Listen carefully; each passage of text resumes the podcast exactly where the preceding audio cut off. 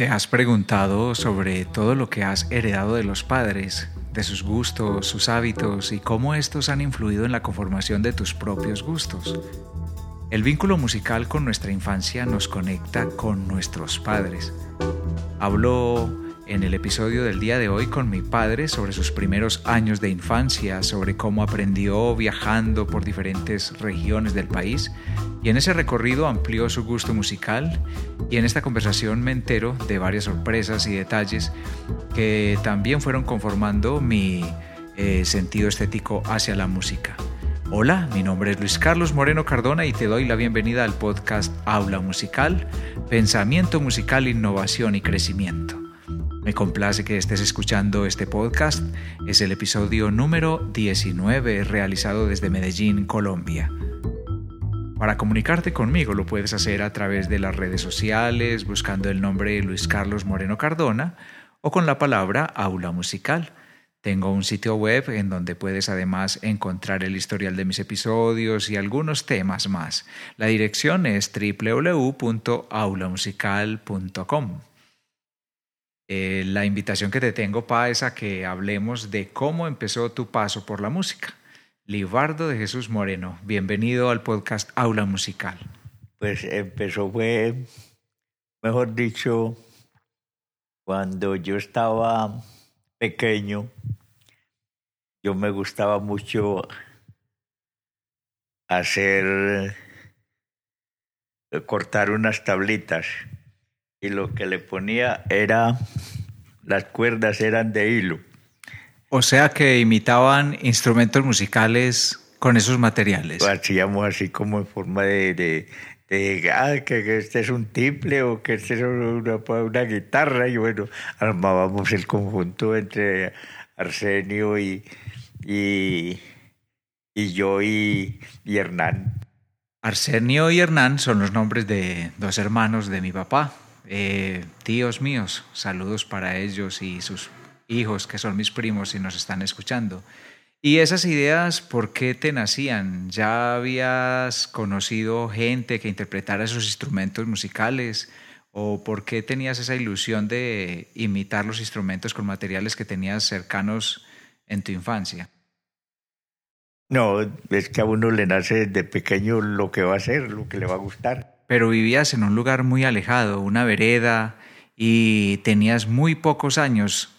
Ya oíamos tocar las bandolas, las guitarras, a esos señores Jesús Damasceno Palacio, a José Palacio y a, y a un señor Juan Antonio. Ellos eran Palacio, eran tres hermanos y ellos tocaban muy bueno y nosotros los oíamos tocar y bueno. ¿Y qué instrumentos tocaban ellos? Tocaban bandola, eh, Juan Antonio tocaba la bandola, Jesús Damasceno tocaba la guitarra y, y José tocaba el tiple. ¿Cuál era el nombre de esa vereda? Eso fue en la vereda de Palestina, allá en la escuela, cuando estábamos pequeños.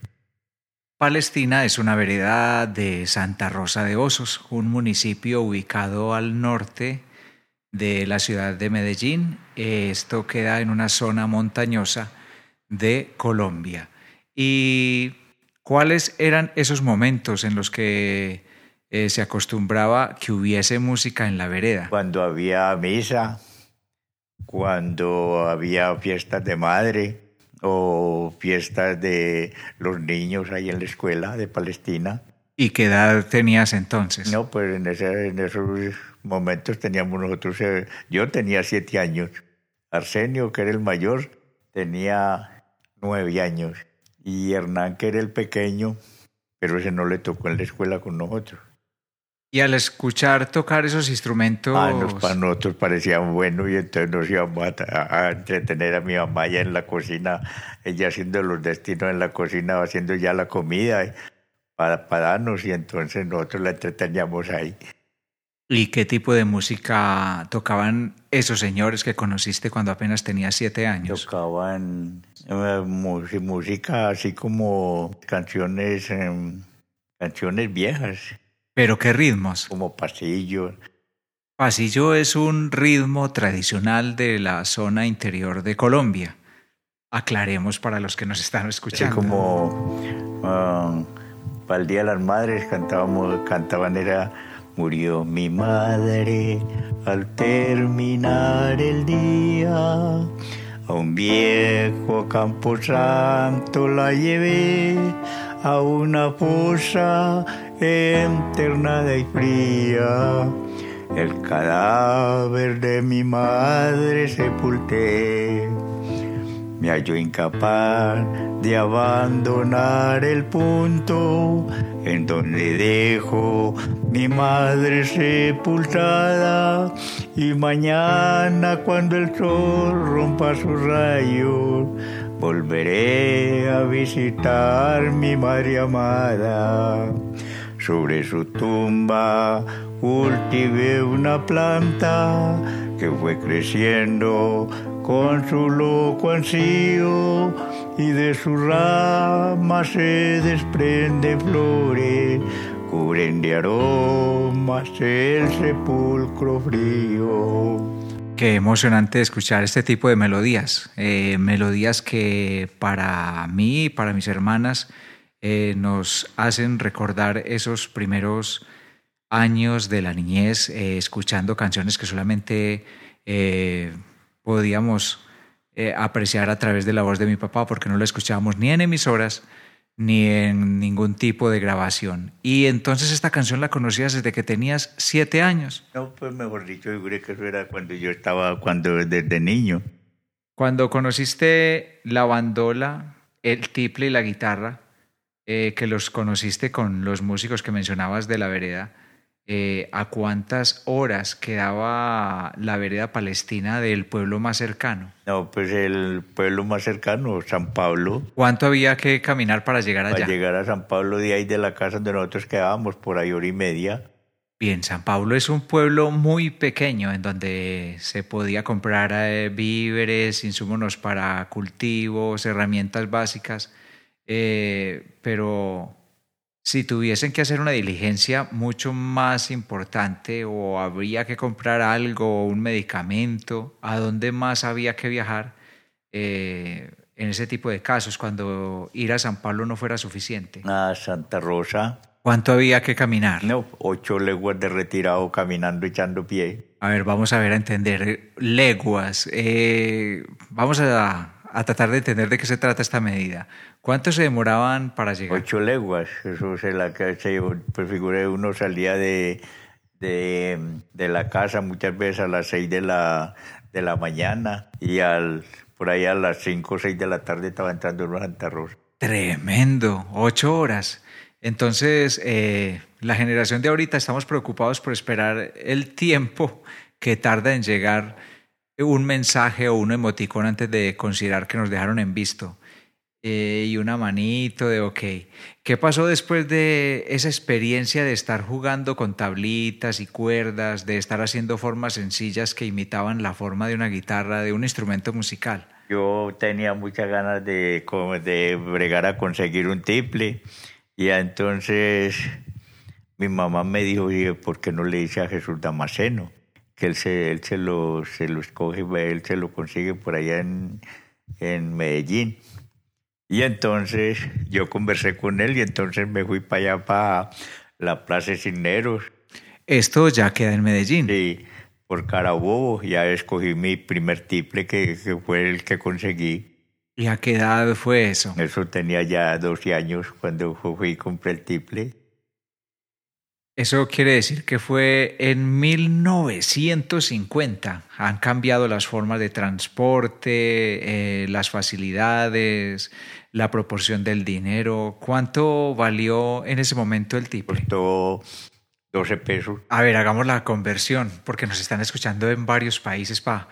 12 pesos. A ver, si en este momento un dólar equivale a 3 mil pesos colombianos, eso quiere decir que en aquel entonces un tiple te valió 0,004 dólares. Hagamos cuentas. 12 pesos cuando...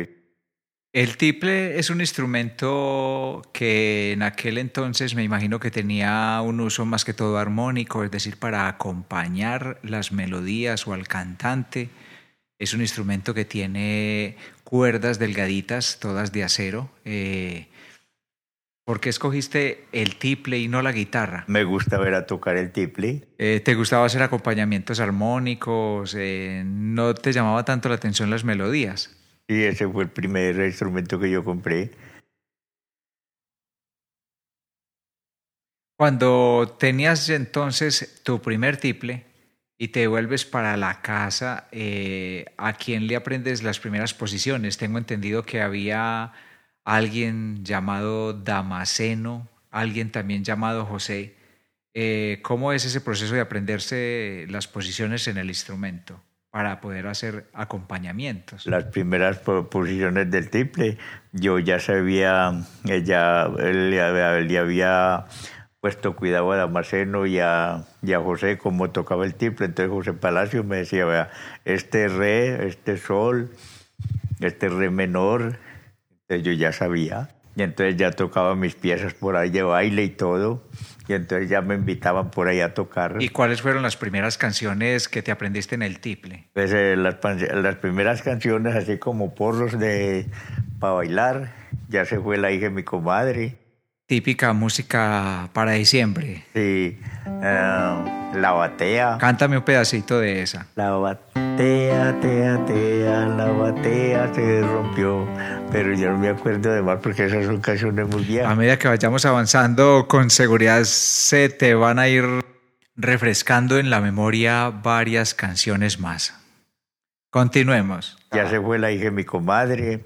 Ah, la historia de Ramón Hoyos, que cuando eso fue el primer ciclista que ganó la carrera cuando eso, cuando fue Ramón Hoyos. Cántame un pedacito de esa. La historia de Ramón Hoyos es algo muy popular por ser el avión de fuego de fama internacional. Parece que ya se acercan los paisas a caravana, Héctor Mesagil pintado y el gallo de la montaña. Ah, pero qué bien. Recordemos que esta juventud sucede en una vereda muy apartada, en área rural, campesina, en unos entornos en donde para visitar al vecino había que pasar por una colina a la otra, pasar riachuelos. ¿Cómo llegaba la música a la vereda? Eh, ¿Era a través de la radio? ¿Cómo era? Y en, en, los radios y, y, en esas vitrolas sacaban discos que era música molida. Música molida, o sea que había que darle cuerda para que sonara. ¿Cómo era? De, de, esos discos grandes. ¿Y era común que la gente comprara discos? Ah, uno se iba para el, el pueblo donde vendían discos y, y entonces allá los compraba y se los ponía a la vitrola. Y después de escucharlos en la vitrola, te tocaba usar la memoria para poder eh, ir y sentarse luego en el instrumento e intentar aprenderlo. Ah, claro, ya no lo aprendíamos. Te lo sacábamos. A mi compadre o, Leodoro, yo lo sacaba en la lira. ¿Siente que le gustaba la melodía de la lira o la armonía del tiple? ¿Qué le gustaba más? No, a mí me gustaba aprender a tocar, eh, aprender a tocar el tiple y saqué varias veces varias piezas también en la lira, lo que fue a compadre Leodoro, uh, para tocar a, la historia de Ramón Hoyos, también la saqué en, en, la, en la lira. Yo tengo un recuerdo cuando tenía tres o cuatro años quizás, en la finca, en Tenche era el nombre, en las tardes eh, tengo un recuerdo de de verte reunido con los tíos Héctor, el tío Hernán y William eh, más o menos cuántas veces a la semana es verdad que se reunían a tocar instrumentos. Ah, nosotros cuando llegábamos nos poníamos a ensayar, Héctor y yo nos poníamos a, ensayar al que más sacara, al que más sacara discos en, piezas en la guitarra. Esa es una habilidad muy importante para los músicos, que en el caso tuyo era una habilidad natural, autodidacta, se llama transposición a partir de la música que se escucha, lograr hacer una adaptación desde las melodías, las armonías, según los instrumentos de los que se disponga. Entonces se hace una adaptación en esos instrumentos eh, de las canciones que uno escuche. Ahorita es muy fácil porque se puede hacer pausas, se puede reproducir varias veces, pero en ese entonces eh, les tocaba acudir a la memoria. Entonces era una especie de competencia entre hermanos y se divertían eh, transcribiendo canciones. Sí, porque Thor también le gustaba la guitarra y ese fue el que primero aprendió a tocar requinto. Otro instrumento musical eh, para la colección. Eh, volvamos a hablar un poco más de los señores que cuando tenías 12 años los veías tocar instrumentos musicales y que fueron tu primera motivación. ¿Qué pasó con ellos, los hermanos Palacio? Ya tenían mucha edad y entonces ya esos se fueron muriendo, se fueron muriendo. Y entonces yo ya cuando tocaba eh, en, allá en la casa en Congo, no, mejor dicho, yo me sabía muchas canciones, sabía muchos borros, pero todo eso se le va olvidando a uno. Además de Guillermo Buitrago y de todo ese repertorio que ahora asociamos con música que se escucha en las reuniones familiares de las Navidades, ¿qué otros gustos por ritmos musicales eh, recuerdas que hayas tenido? Así como yo cantaba, mejor dicho, las primeras canciones que llevé de Sereno, ya fue tocado en Ventana, que me invitaron a acá, un Belibardo caminábamos a llevar un Sereno.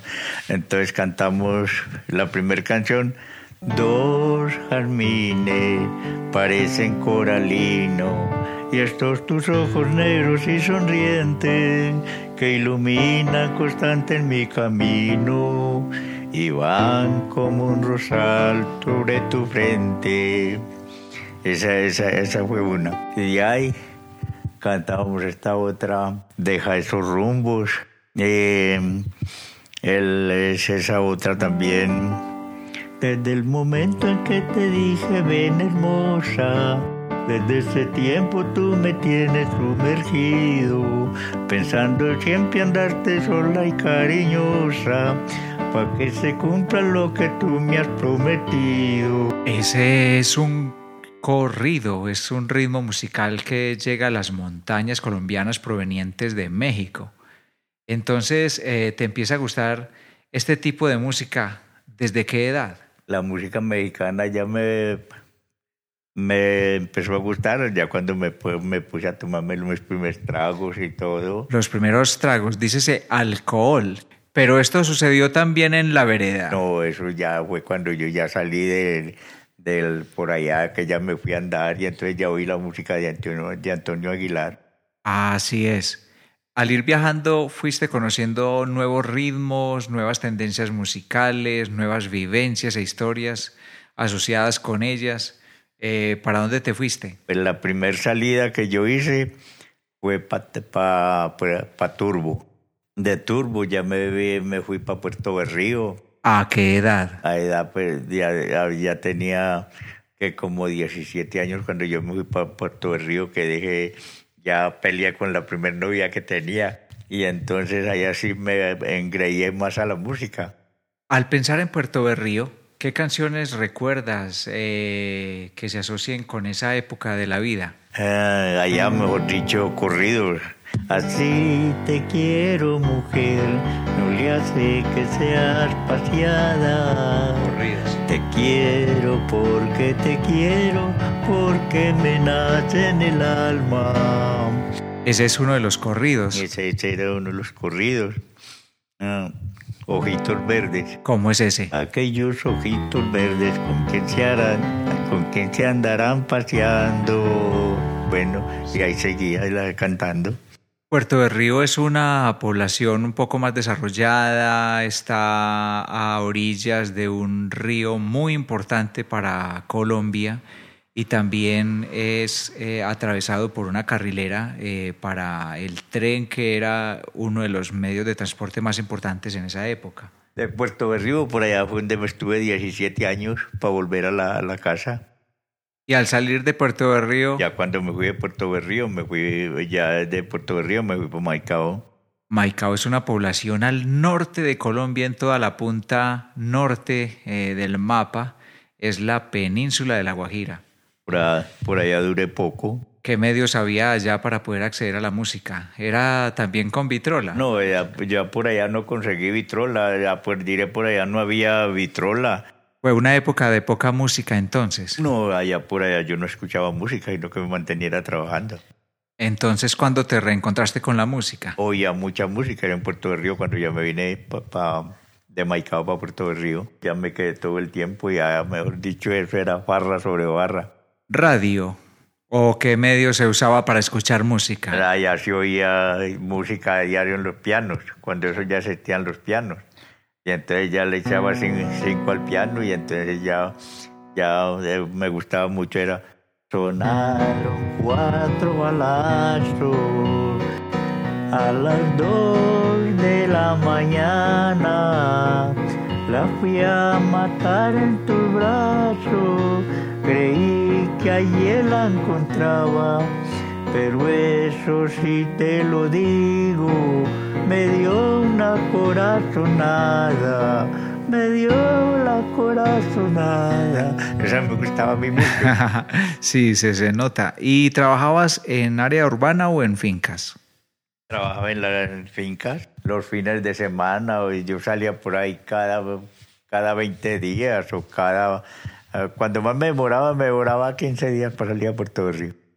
Así era la vida de los campesinos. Y después de Puerto de Río, ¿te regresas? ¿Cuándo? Ya me enfermé y me vine fue para la vereda de Congo. ¿Y allí encontraste los instrumentos que habías dejado? Ay, ay, ahí fue donde ya, mejor dicho, volví otra vez y, y entonces ya compré mi, mi lira y ya compré mi guitarra. Ahora hablemos de aparatos nuevamente. Eh, cuando, bueno, lo que voy a preguntar es algo que seguramente si lo están escuchando personas muy jóvenes no lo van a comprender, pero antes de los CDs había un dispositivo llamado cassette. ¿Cuándo crees que fue la primera vez que te compraste un cassette? Fue cuando ya tenía grabadora de que, aquí tuve una de... Recuerdo una marca Silver. Eh, no nos dejaban tocarla porque éramos muy niños y tú y mi mamá nos decían que la única persona autorizada para mover la grabadora era mi mamá. Así que ella es la que administraba la música en la casa. y bueno, así fue como llegaron a la casa eh, músicas de Juan Gabriel, Gabriel Raymond, el grupo Miramar, Garzón y Collazos, Silva y Villalba, eh, las hermanitas Calle, las hermanitas Padilla. Eh, y llevas 38 años viviendo en Gómez Plata. ¿Tus gustos cambiaron en todos estos años viviendo acá? Pues prácticamente yo aquí como no, después de eso no volví así como a entrar a cantinas a oír música, sino yo recuerdo mi música que oí vieja. Y así sigues siempre con una guitarra acá en la casa eh, que te hace compañía y bueno, pues quiero que nos compartas ahora con tus manos que están eh, con las huellas del trabajo duro de la agricultura, la ganadería, el trabajo de albañilería y aún así tienes la habilidad para hacer cambios de acordes en la guitarra. Eh, vamos a escuchar entonces eh, si nos regalas una canción en la cual puedas cantar y tocar la guitarra.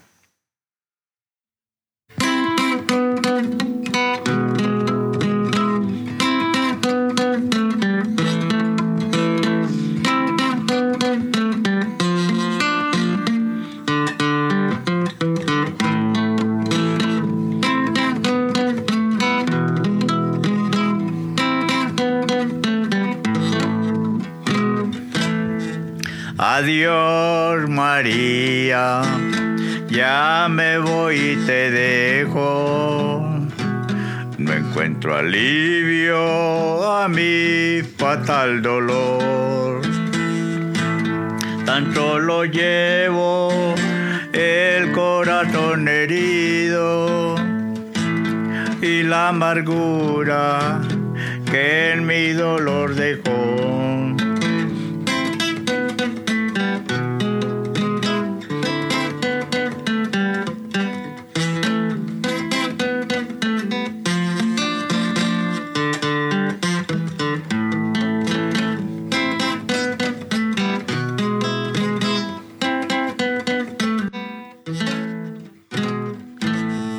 Este ha sido un episodio muy especial. Eh, como ha sido costumbre, eh, voy intercalando temas musicales, temas personales. En el día de hoy, un homenaje al padre. Eh, más adelante en otros episodios les contaré el motivo, porque esto trae una secuencia, una ruta que apenas inicia con este episodio y les iré contando novedades. Espero entonces que cada uno a través de este episodio se permita reflexionar sobre su familia, sobre sus abuelos, sobre esos puntos comunes que hay entre las infancias de quienes nos criaron y nuestras propias infancias que fueron las que nos influenciaron para convertirnos en lo que somos hasta ahora.